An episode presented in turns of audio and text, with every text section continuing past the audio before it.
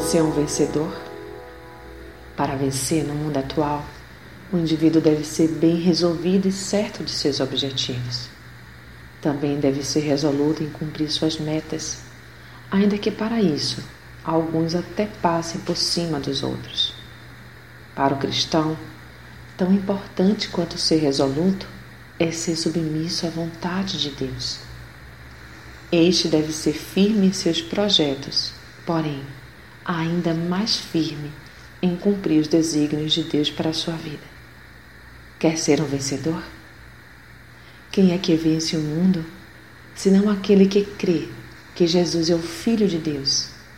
1 João 5,5 Então lembre que vencer para você não se limita aos planos e projetos deste mundo, mas vai muito além do que se possa imaginar.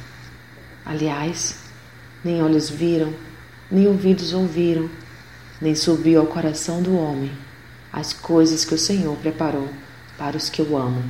1 Coríntios 2,9 Seja submisso a Deus e siga um único e verdadeiro caminho, Jesus.